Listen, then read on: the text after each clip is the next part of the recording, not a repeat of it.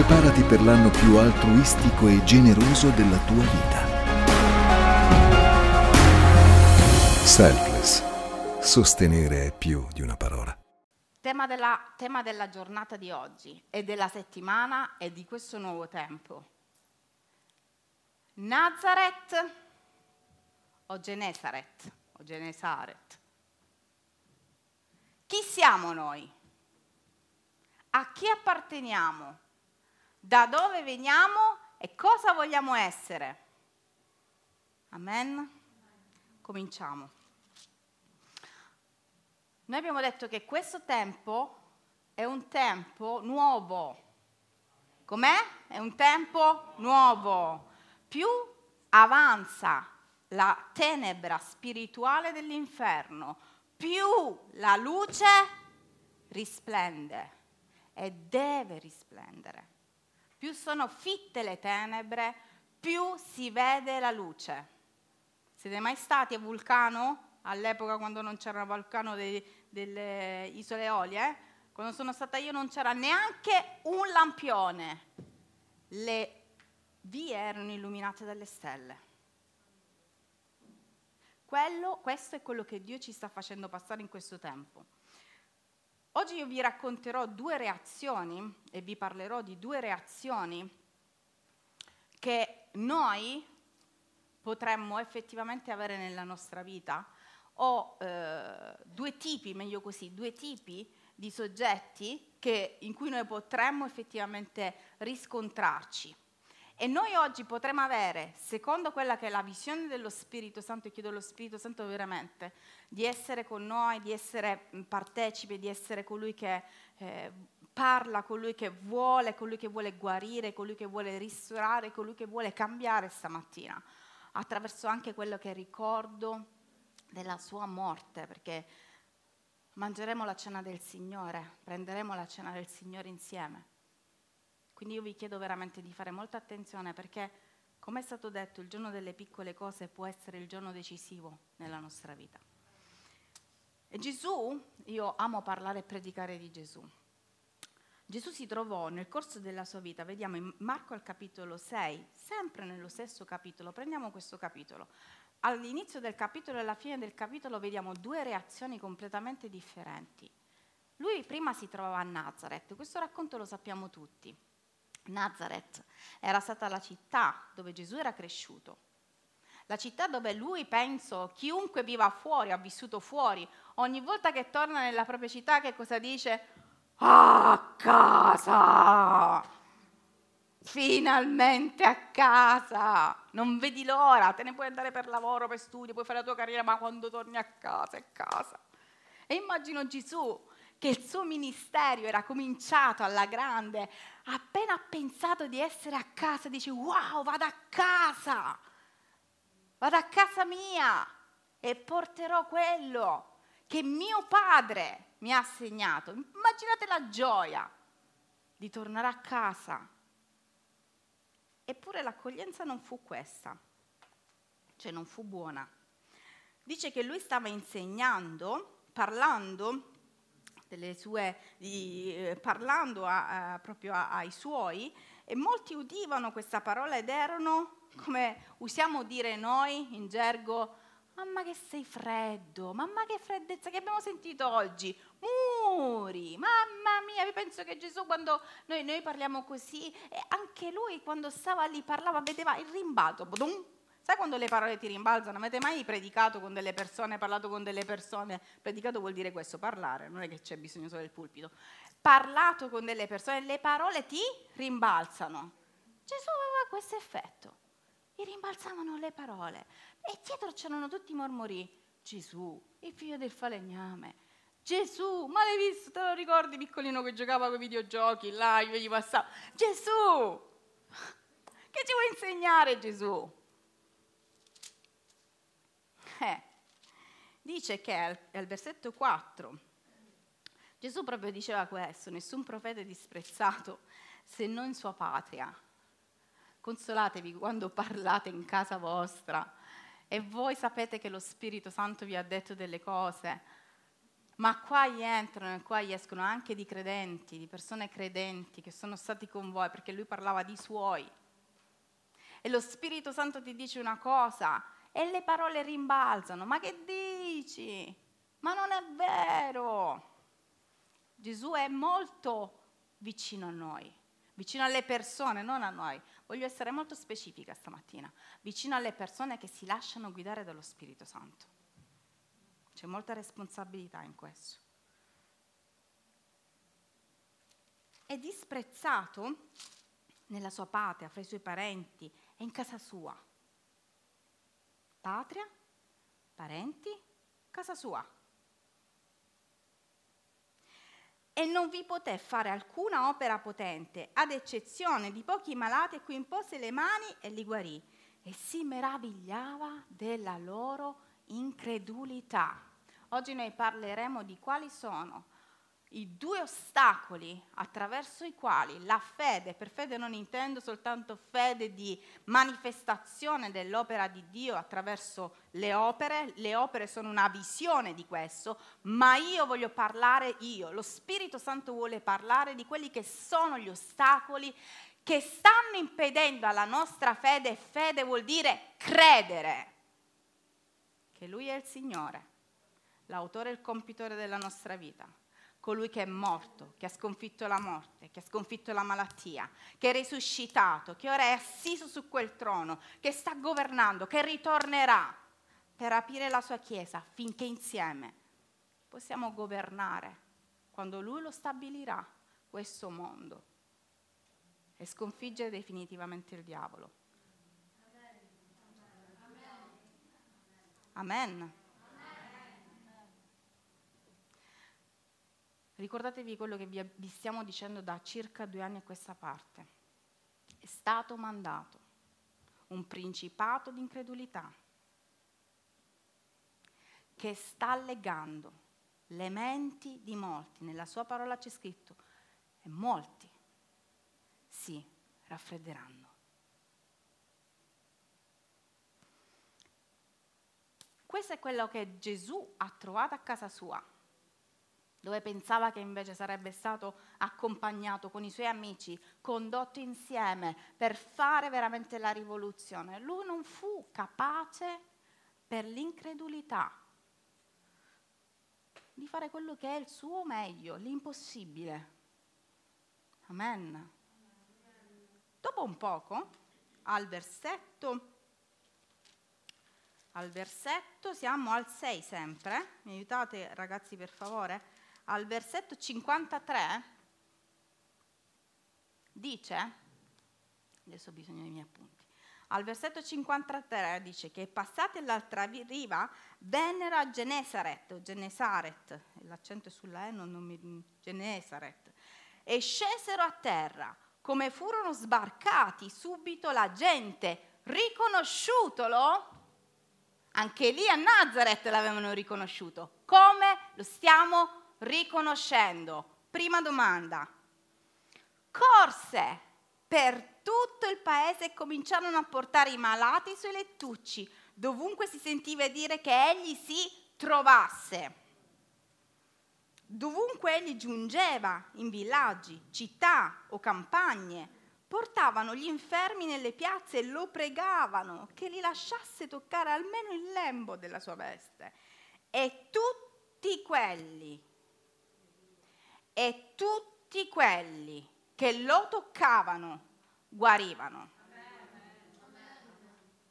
Voi immaginate, ve lo dico semplicemente così, lo, chi crede che lo Spirito Santo è qua stamattina? Sinceri. Anche chi non è sincero, eh, cioè anche chi non crede, meglio la sincerità. Ok. Se noi veramente credessimo e io immagino che stiamo credendo in questo, la, la, la predicazione di stamattina è una fortificazione. Intanto c'è da dire che lo Spirito Santo è dentro coloro che hanno accettato Gesù come personale salvatore. E lui vive dentro di noi, lui desidera vivere dentro di noi, albergare dentro di noi. Non c'è più bisogno di rincorrerlo, è dentro di noi.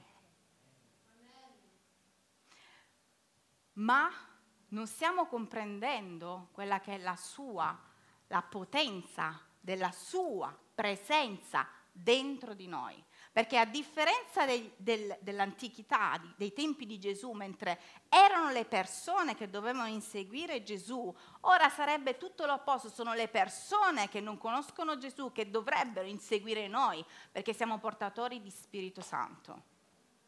Amen. Attenzione a questo. Se io non alimento lo Spirito Santo, se io non lo faccio veramente regnare nella mia vita, se io non permetto che Lui espanda, lo sto soffocando e nessuno vedrà che Lui alberga dentro di me. Ecco quello che sta succedendo.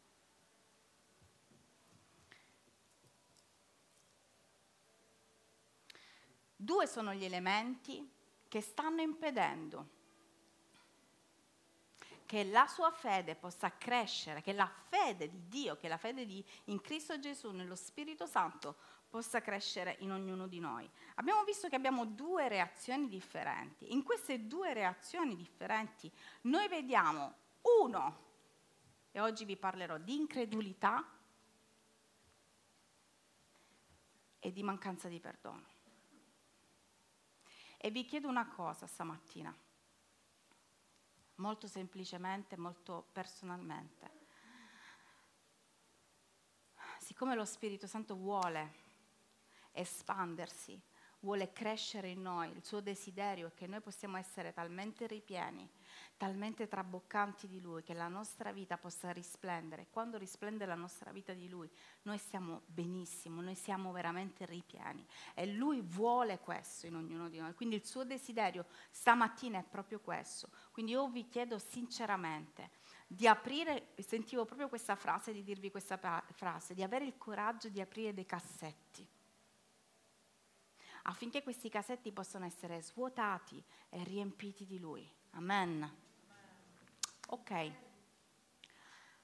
Perché vi parlerò di incredulità e perché vi parlerò di mancanza di perdono? Andiamo subito in Marco, al capitolo, sempre in Marco, al capitolo 9, al versetto 23. Capitolo 9, versetto 23, vi ricordate la storia di quel padre che si lamenta del fatto che il suo figlio indemoniato non è stato guarito, non è stato liberato dai suoi discepoli. E chiede aiuto, va, vicino a Gesù e chiede aiuto. E, e, e, e racconta a Gesù lo strazio, lo strazio che questo ragazzo stava vivendo. Allora io vi chiedo una cosa stamattina, sto facendo veramente molta fatica perché so che spiritualmente c'è una ostilità, perché quando si parla di fede e di crescita c'è un'ostilità vi chiedo massima attenzione perché io non possa distrarmi. Ok. Ora shara che te sebere sceite, che te sebere sceite, che te sere scei. Questo racconto ha a che fare con una incredulità che Gesù smaschera immediatamente al versetto 22, mentre il padre raccontava quello che succedeva al figlio, racconta dalla sua infanzia e spesse volte lo ha gettato anche nel fuoco e nell'acqua, nell'acqua per farlo perire. Ma tu, se puoi fare qualcosa, abbi pietà di noi e aiutaci. E Gesù gli disse, dici se puoi, punto esclamativo che hanno messo successivamente. Ogni cosa è possibile per chi crede. Subito il padre del bambino esclamò, io credo, vieni in aiuto alla mia incredulità. Allora, noi dobbiamo fare un distinguo tra quella incredulità che è dettata, e ora vi spiegherò bene, dalla disobbedienza e l'incredulità cosiddetta passiva, cioè un'incredulità che noi abbiamo nella nostra vita e che ha a che fare con la necessità di crescita questa è una incredulità che Dio non condanna, ma quando noi ammettiamo che non abbiamo abbastanza fede, attenzione perché tocchiamo il, il, uno dei, degli aspetti principali dell'umiltà. Signore, io non ho abbastanza fede per credere che questo possa succedere e io ti prego che tu possa venirmi in aiuto. Queste sono le preghiere che aprono i cieli, che aprono il cielo e che aprono quella che è la manifestazione dello Spirito Santo. Ecco che Gesù dice questa frase straordinaria dell'impossibilità. Ci fu una volta un pastore che mi disse, ricordati una cosa, tutto ciò che è possibile, che l'uomo può fare, che un dottore può fare, non è straordinario. Dio interviene quando ciò diventa impossibile perché lui entra nel campo dell'impossibilità. Però siccome noi siamo abituati nella nostra mente ad avere a che, fa- ad avere a che fare con segni imminenti, che, con segni che noi dobbiamo considerare, verificare, guardare, studiare, eccetera, eccetera, l'impossibile, non siamo abituati a vederlo, a viverlo, a esserci Ecco che quando noi dobbiamo entrare nella sfera dell'impossibilità, per noi è difficile. Vi faccio un esempio. A quanti viene subito in mente, parlando di lavoro, parlando di studio, parlando di ministero, parlando di qualunque cosa, la prima cosa possibile, immaginabile, è scappare da questa città, perché è impossibile. Sto facendo lezioni a scuola e io chiedo ai ragazzi, cosa vuoi fare da grande? A, andarmene subito dalla Calabria. Due, fare questo, fare quest'altro, fare quest'altro ancora, bo, bo, bo, tutte cose che bene o male le puoi fare, perché tanto, se studi le fai. Quando si parla di sogni, mi guardano con gli occhi così. Sogni, sogni di che? Cose grandi. Non ce n'è uno che voglia fare cose grandi. C'è una riduzione, una, una, eh, eh, un calo proprio de, de, de, delle visioni incredibile. Ah, uno mi ha detto, no, io c'è mio padre che c'ha questo negozietto, finisco gli studi, metto là, tranquillo, guadagniamo bene, stiamo bene, bene. Ho detto, ma altro, cioè, puoi fare questo, puoi fare quest'altro. No, no, no, no, no, no, no. E così tutti. Tutti nel binario della possibilità. Questi sono giustificati perché non conoscono Gesù. Ma noi che conosciamo Gesù, con che attitudine ci mettiamo davanti alle cose che per noi sembrano impossibili, perché ci sono cose impossibili per noi, altrimenti saremmo Dio. Ci sono delle cose impossibili e la nostra resa è di fronte all'impossibilità che noi non possiamo gestire. L'impossibile non lo puoi gestire, hai bisogno di un intervento sovrannaturale, qua che scatta la fede. E ogni volta che noi entriamo nel, nell'impossibilità, la prima cosa che avremo a che fare, la, il primo spirito contro il quale noi, se siamo capaci, cominceremo a, a combattere, altrimenti soccomberemo, è l'incredulità, è il dubbio, è la paura.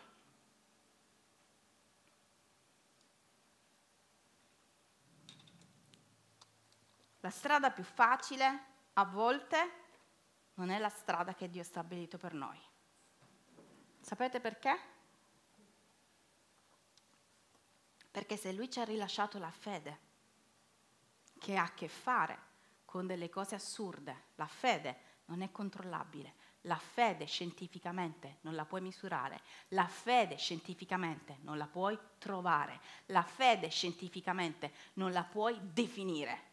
Vi sto parlando così perché entrando in un ambiente di scuola mi sto rendendo conto quanto filosofi, quanto scienziati, quanto persone di cultura hanno cercato di capire Dio, eppure non l'hanno capito. E Lui ha dato lo Spirito Santo a me e te che siamo gli ultimi delle persone dotte, delle persone savie, delle persone che hanno il massimo e io e te abbiamo una responsabilità di gestire, di far traboccare, di far smisurare lo Spirito Santo come nessuno mai. Ecco perché ci verrà chiesto il doppio, perché noi abbiamo avuto il doppio rispetto alle altre persone. Amen. Io so che lo Spirito Santo stamattina vuole abbattere i muri, ma la grazia mi diceva, ho avuto una visione, c'è gente con cartilagine davanti, ci sono muri alti, oh, è tempo di abbatterli, che stiamo facendo dentro i nostri recinti? Che stiamo facendo dentro nostre, i nostri limiti strutturali, mentali, quotidiani? Non siamo destinati a vivere in, questa, in quest'ambito. Siamo destinati a vivere in un ambito del sovrannaturale. Perché lo saremmo per l'eternità. Tutto quello che Lui ci sta mettendo adesso davanti. Preghiamo per questa guarigione, preghiamo per questo tumore, preghiamo per questa cosa. È un allenamento per un governo eterno di sovrannaturalità. Ve l'ho sempre detto, non finiremo a pancia all'aria col cocktail in paradiso. Andremo a regnare. E se non ci abituiamo adesso a comprendere che cos'è, questo non è niente rispetto a quello che noi faremo. Non è niente. Questo è un primo, abbiamo detto, questo è uno degli ostacoli, questa della incredulità passiva, quella che Signore aiutami perché veramente mi ritengo che ho bisogno di crescere in questo. Dio non ha problemi con queste persone. Dio ha problemi con altre persone. Andiamo in Ebrei capitolo 3, versetto. Allora, Ebrei 3, dal 14. Infatti, siamo divenuti partecipi di Cristo a condizione che manteniamo ferma siamo divenuti partecipi di Cristo. Chi è qua partecipe di Cristo? Chi ha accettato Gesù? Questo vuol dire. Mm? A condizione, guardate com'è chiaro l'autore della lettera agli ebrei, a condizione che manteniamo ferma fino alla fine la fiducia barra fede che avevamo da principio. Ragazzi, siamo tutti uguali. Partiamo col turbo e arriviamo in prima. Che Dio, che non sia così. Mentre ci viene detto, oggi, se udite la sua voce, non indurite i vostri cuori, come nel giorno della ribellione. Infatti, coloro, chi furono quelli che dopo aver udito si ribellarono? Guardate le riflessioni del, dell'autore della lettera. Non furono forse tutti quelli che erano usciti dall'Egitto sotto la guida di Mosè? Chi furono quelli di cui Dio si disgustò per 40 anni? Non furono quelli che peccarono, i cui cadaveri caddero nel deserto? A chi giurò che non sarebbero entrati nel riposo se non a quelli che furono disubbidienti? Senza fede è impossibile piacergli. Infatti vediamo che non vi poterono entrare a causa della loro incredulità. Vi ho chiesto prima di aprire dei cassetti. Noi siamo abituati a dire, io non avrei mai smesso di credere in un Dio che mi dava le quaglie, che mi dava quello che mi dava, eccetera, eccetera, sarei stata più, certo, sapendo la storia, come andava a finire, tutti noi avremmo pensato diversamente. Eppure Dio nella nostra vita, ditemi un secondo, chi è che per un giorno, anche magari è successo a me, una volta è successo, non ha mangiato perché non aveva soldi? A è successo perché non volevo chiedere all'epoca dell'università, non volevo chiedere, volevo fare le mie cose, non ho mangiato, non avevo i soldi e sono svenuta poi ho imparato a chiedere. Umiltà. Però noi come generazione siamo una generazione benedetta. E anche quando abbiamo avuto problemi, Ditemi chi qua dentro è stato abbandonato e può dire guarda, mi trovo qua per caso, ma io sono abbandonato. Chi è abbandonato qua? Nessuno perché la sua grazia ci rincorre, la sua benedizione sta con noi, si rinnova ogni mattina. Magari tu pensi, io penso dal nostro limite che lui non c'è, ma Dio c'è. Questo popolo che siamo esattamente noi, per 40 anni, dice la sua parola, addirittura, una, una, frase molto, molto, molto, molto, molto forte quella che dice, disgustò Dio per 40 anni.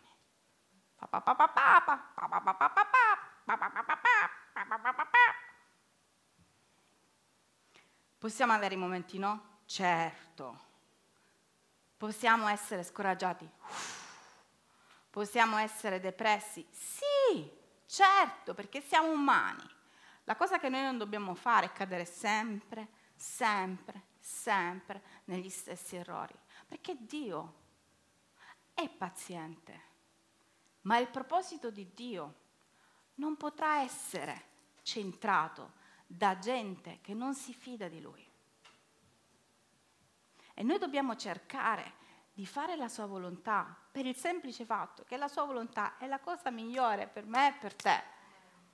E Dio ci insegna anche come calibrare il nostro parlare, il nostro modo di essere, il nostro vivere quotidiano il nostro sperare per i nostri figli, il nostro sperare per la nostra casa, il nostro vivere concentrandoci su quello che Dio dice.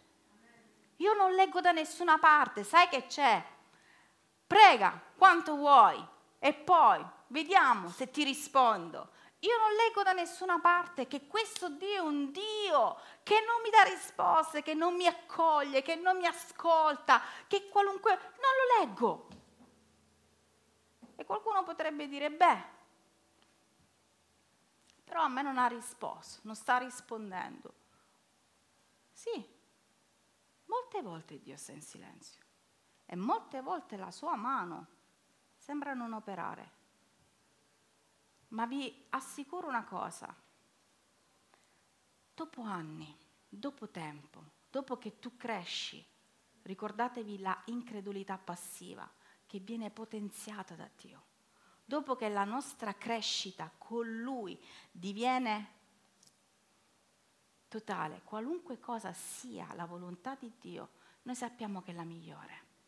Ditemi una cosa, gli apostoli sono crepati, passatemi il termine, a casa, comodi, con le loro famiglie, aggraziati, o sono crepati dando la loro vita per Gesù?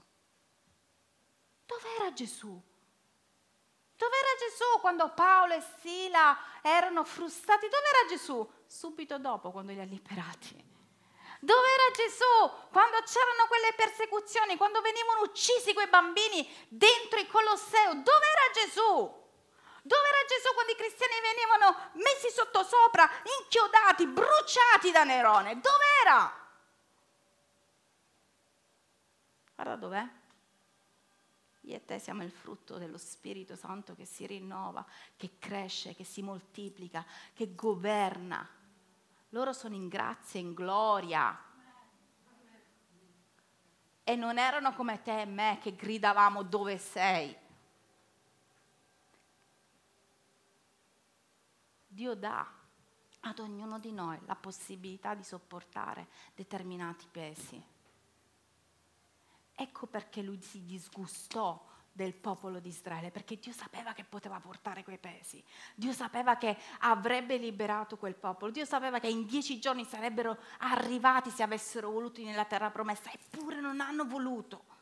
Quanto stiamo arrancando la nostra vita, quanto stiamo, quanto stiamo, ancora pellegrinando intorno alla nostra vita. Sapete qual è uno dei messaggi che Dio mi sta dicendo in quest'ultimo tempo?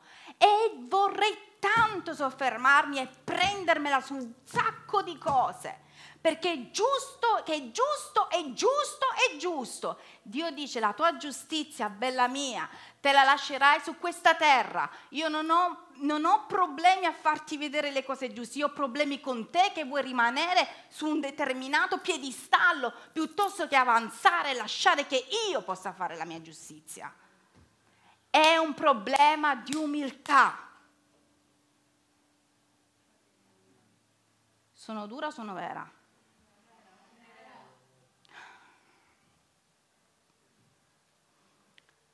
Perché vi dico questo? Perché il diavolo, al diavolo piace tenerci là zitto, buono buono, si incredule, si rimane in questa fase, rimane in questa visione che altro poco ieri erano più spaventati i nostri dei pregare, i nostri della chiesa, che quelli là, senti io ho un dolore qua, che dici preghiamo? Eh, io ho qua, provo io, adesso vediamo se si allunga questo. I nostri no, eh, speriamo non chiami me, io no, Nazareth, Nazareth, Dio ieri mi diceva, e lo Spirito Santo mi diceva, Nazareth, oh Nazareth. Qua c'è Genesaret. Non possiamo avere paura. E questa paura di fare la volontà di Dio dentro, fuori casa, dentro chiesa, fuori chiesa, a letto, non a letto, riposo, non riposo, è determinata dal nostro, dalla nostra fede, dalla nostra crescita di fede. Questo tipo di incredulità a che fare con la disobbedienza. Io non entrerò molto nella disobbedienza, vi ho detto soltanto di aprire i cassetti. Sapete, c'è una cosa che lo Spirito Santo mi ha, mi ha detto molto chiaro. Con la nostra bocca proferiamo, ma con la nostra anima facciamo le decisioni. Ecco perché noi non riusciamo a crescere nella fede se non facciamo le decisioni giuste nella nostra vita. Sono decisioni spicciole. Io vi ho sempre detto, sono piccole cose che rompono, che guastano la vigna. Sono le piccole cose. Come posso io pregare in autorità se ho una cosa sotto? Il diavolo quando io comincio a pregare per, per i malati, e qua non sto dicendo che tutti dobbiamo essere super bravissimi, eccetera, eccetera. Ma se io so, perché lo Spirito Santo mi ha detto, non sei in ordine in questo, non puoi chiedermi questo sussidio statale e poi che non ti spetta e poi pregare nel mio nome.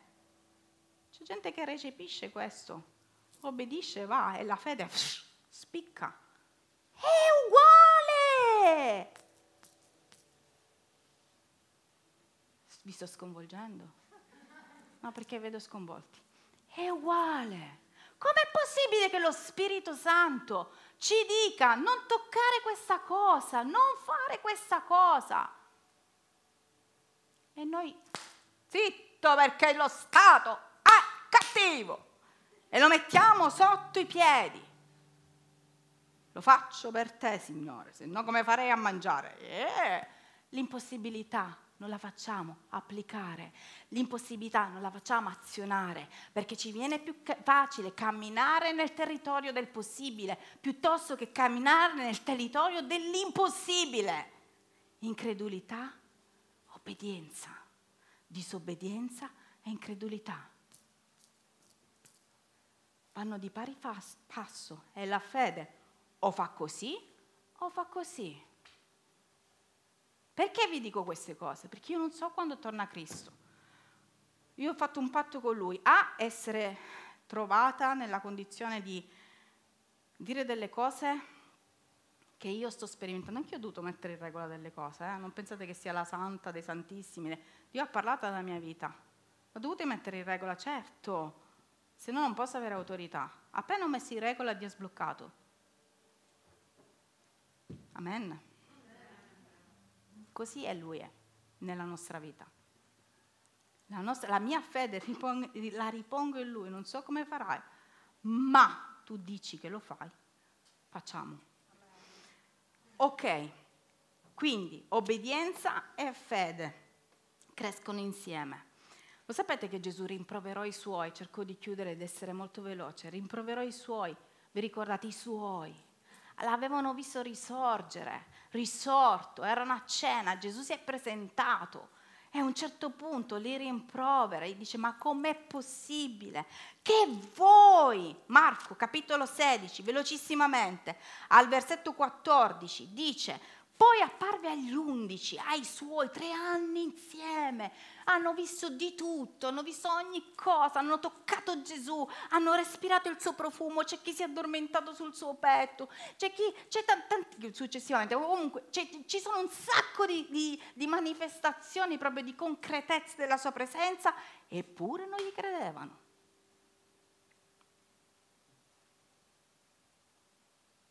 Io ti sto dicendo, ci vediamo in Galilea. Me ne vado e ci vediamo in Galilea. Dio è stato sempre fedele, Gesù è stato sempre fedele.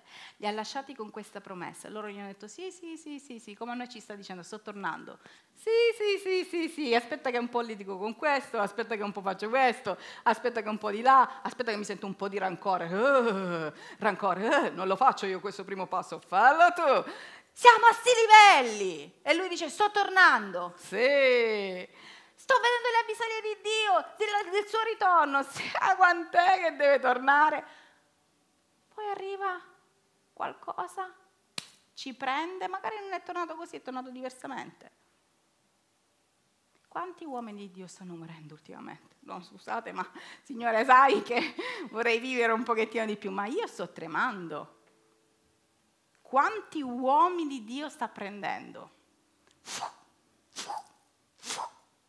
Voi forse non le sentite, ma tra pastori, insomma, che sta succedendo, Signore? C'è qualcosa che non va, li sta chiamando. Chissà perché. Eppure sono uomini di Dio. La sua volontà è la sua volontà. Padri, madri. Dio non è capace di fare miracoli, non è capace di non fargli venire l'infarto? Certo che è capace. È successo se l'è chiamato. Dice, erano a tavola, fantastico lui, erano a tavola e li rimproverò della loro incredulità e durezza di cuore perché non avevano creduto a, quello, a quelli che l'avevano visto risuscitato. Noi dobbiamo credere, credere, credere. Vorrei parlarvi della mancanza di perdono, ma vi leggerò soltanto un passo. Marco 11, versetto 22. Incredulità e mancanza di perdono. E per mancanza di perdono intendo tutte quelle cose che ci sono state fatte nella vita e che noi abbiamo lasciato là, andando avanti, sopportandole però vi dico una cosa, sai quando tu non senti che sei completamente libero? Quando tu fai fatica a vedere la persona o a ricordare la situazione o a vivere la situazione, lì ti assicuro che il perdono non c'è stato, perché il perdono ha a che fare con la cancellazione. E in questo noi abbiamo bisogno di chiedere aiuto. Io sto chiedendo aiuto a Dio per perdonare, perché certe volte non è automatico. Non è automatico. Ma c'è differenza tra chi dice ho perdonato, io ho perdonato, ho perdonato, e poi lo vedi che iscono proprio, tra chi dice sto cercando di chiedere a Dio aiuto per perdonare, perché non è facile. Signore, mi aiuti in questo.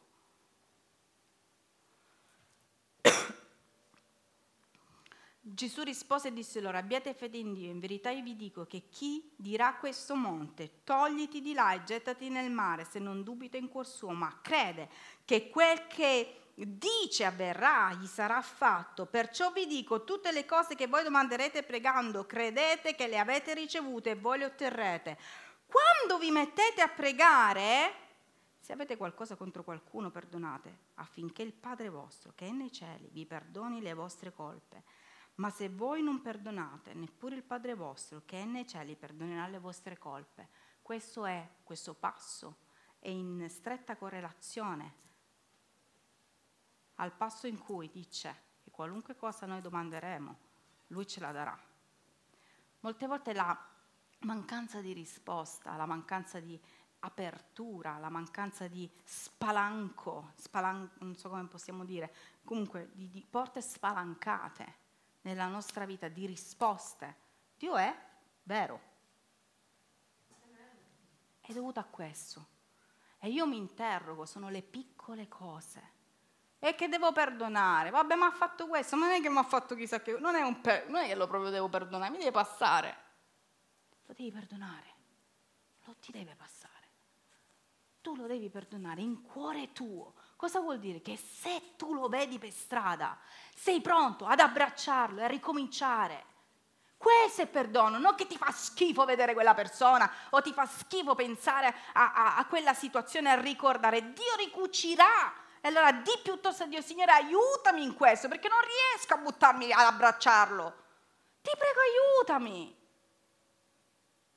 È più facile essere sinceri con Lui, perché Lui sovviene al nostro bisogno, piuttosto che continuare a nasconderci.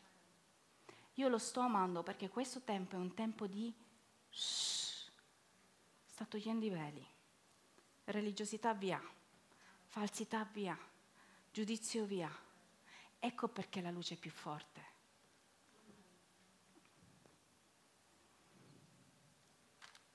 Devo fare tutto questo perché oggi noi prenderemo la cena del Signore e so che Lui voleva che noi ci liberassimo.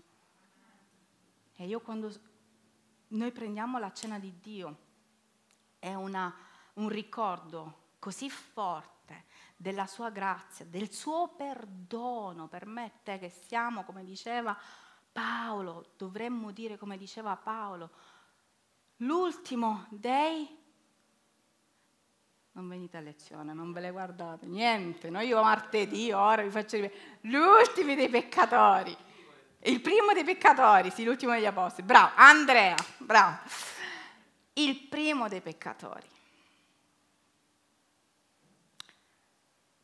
E noi dobbiamo avere questa consapevolezza che il suo sangue ci lava, ci libera, noi possiamo dichiarare di fronte a principati, autorità, potestà, chiunque si presenta, io sono libero, lavato col sangue di Cristo, ho fatto schifo, non mi importa, mi ha lavato, mi ha perdonato e io conseguentemente ho l'autorità di perdonare, di andare avanti, di consacrarmi, di avere una vita rinnovata. Non sto più nello stagno. Il diavolo vuole che io e te stiamo e continuiamo a stare nello stagno, nello stagno dove c'è il vomito, dove c'è ogni cosa che ci ricorda il nostro passato, ogni cosa che ci fa sentire sporchi. E anche se noi non lo sentiamo, lo siamo. Dio è venuto a liberarci. E lui sta cercando persone non perfette, ma umili, con la voglia di crescere di avere una fede più rafforzata, che anche dove hanno paura, dicono a Dio ho paura, ho paura di fare questa preghiera, ho paura che mi ricompare questo mostro, ho paura di sbagliare, ho paura di, di, di affossarmi, non gente che continua ad essere spavalda e convinta. Ti si viene detto che non va bene, abbi l'umiltà di stare con Dio, come tanta gente sta facendo. In questi, in questi incontri che stiamo facendo a lunedì, la cosa che mi sta veramente colpendo è proprio questa. Stanno venendo persone di un'umiltà e di una voglia, con una voglia dentro, per questo io so che non sto ferendo, sto soltanto esortando, perché io so come sta la Chiesa, la nostra Chiesa. Io sto esortando affinché veramente noi possiamo splendere di bellezza in bellezza. E in gloria in gloria questo vuol dire. E la gente si mette nella condizione di dire ok, da dove ricominciamo? Che cosa facciamo? Come possiamo fare? E insieme con lo Spirito Santo, sottomettendoci alla sua volontà, continuiamo a camminare questa corsa che l'Apostolo Paolo dice falla fino alla fine, perseguila fino alla fine. Voglio lasciarvi con questo verso e poi passiamo alla, alla, alla alla nostra cena che possiamo già cominciare.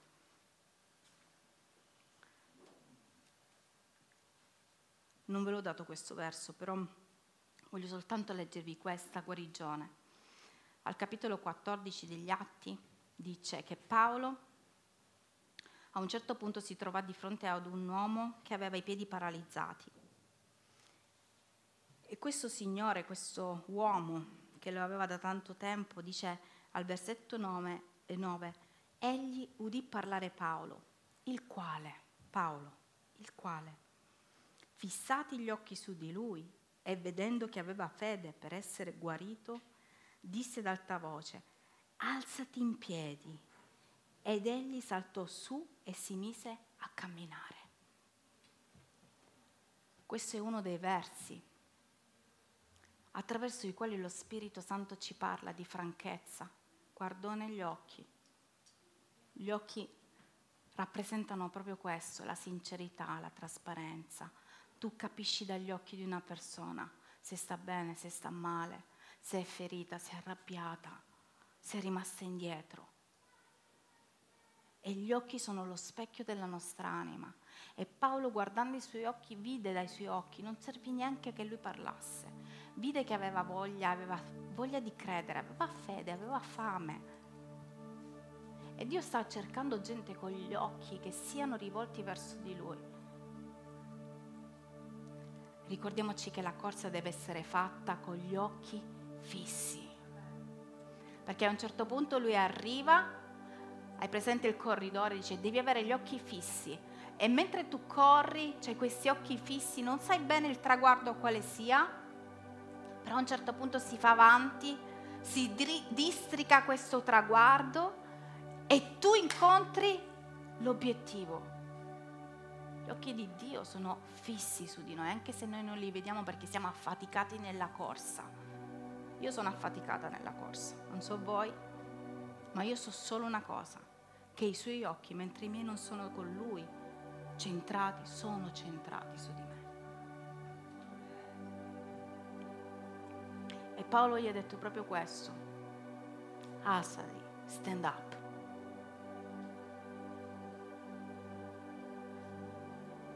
quello che stato è stato, quella che è la tua paralisi, è stata finora nella tua vita, sarà il tuo punto di forza.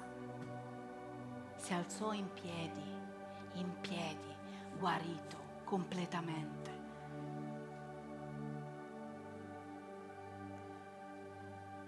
Io voglio essere guarita completamente nello spirito, dal giudizio,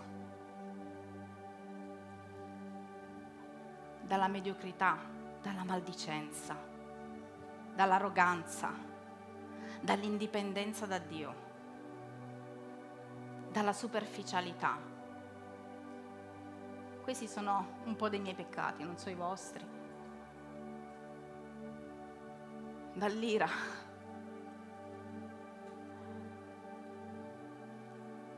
So solo una cosa, che sto correndo come tutti voi ma c'è una cosa che non mi fa, traba- non, mi farà, non mi farà traballare, lo so, lo dico in fede. Perché sono successe cose che volevano farmi inciampare, uff, come tanti di noi, ma siamo qua, dove siamo alla presenza di Dio. Adesso però dobbiamo crescere, alzarci, alzarci alzarci in guarigione, alzarci in fortificazione, alzarci in autorità, alzarci dalla pigrizia, alzarci dalla condizione di miseria, alzarci dalla malattia, alzarci dall'essere sempre, non so come si dice, alzarsi dal senso di pietà che vogliamo che gli altri guardino ci guardino, alzarci. C'è uno sguardo fisso in ti deve importare so- solo questo nella vita, che il suo sguardo sia su di te. E il suo sguardo è su di te. Amen. Ora ci alziamo e prendiamo la cena del Signore insieme.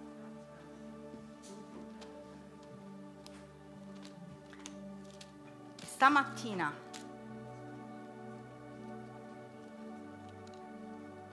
chiediamo perché la nostra fede si fortifichi.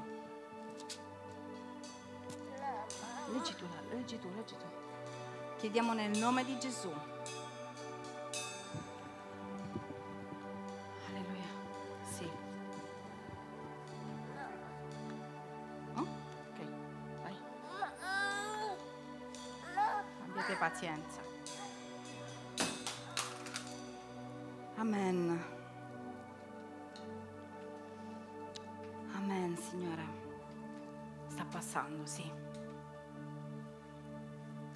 Questo è un momento straordinario, quando noi ricordiamo il sacrificio di Cristo, quando noi ricordiamo la battaglia che c'è stata su quella croce e la vittoria che c'è stata con quel sepolcro vuoto. Com'era? Vuoto, com'era? Vuoto, com'era vuoto. Dov'era la morte non c'era, dov'era il colpo morto non c'era, dov'era Cristo Gesù era già risuscitato. Nessuno è riuscito a inchiodare definitivamente il suo corpo perché non ha lasciato traccia di sé. Dio è colui che fa delle cose impossibili, un corpo che non si trova, è un corpo che rinasce in gloria. Ma dove lo trovate un Dio del genere? Dove lo trovate? Dove lo troviamo? E noi adesso prendiamo insieme. Alleluia. Ricordiamo insieme come lui ci ha detto, ricordate, ricordate questo momento, poiché ho ricevuto dal Signore quello che vi ho anche trasmesso, cioè che il Signore Gesù, nella notte in cui fu tradito, ragazzi non c'è cosa, non c'è cosa che non si possa perdonare. Dio nella notte, Gesù nella notte in cui è stato tradito, lui ha dato se stesso per ognuno di noi, anche quando l'ultimo gesto doveva fargli cambiare idea. Lui ha continuato la corsa. E dopo aver reso grazie lo spessò e disse, questo è il mio corpo che è dato per voi. Fate questo in memoria di me. Tutte le persone che sono state battezzate in acqua hanno accettato Gesù come proprio personale salvatore. Si prendono la responsabilità di questo sacrificio. Possono accostarsi alla cena di Cristo in libertà. Nel nome di Gesù.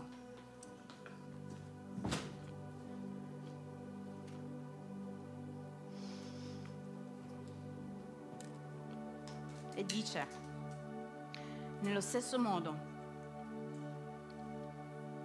dopo aver preso anche il calice dicendo, questo calice è il nuovo patto nel mio sangue.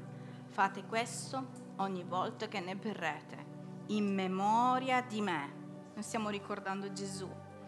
Poiché ogni volta che mangerete questo pane e bevete da questo calice, voi annunciate la morte del Signore finché Egli venga.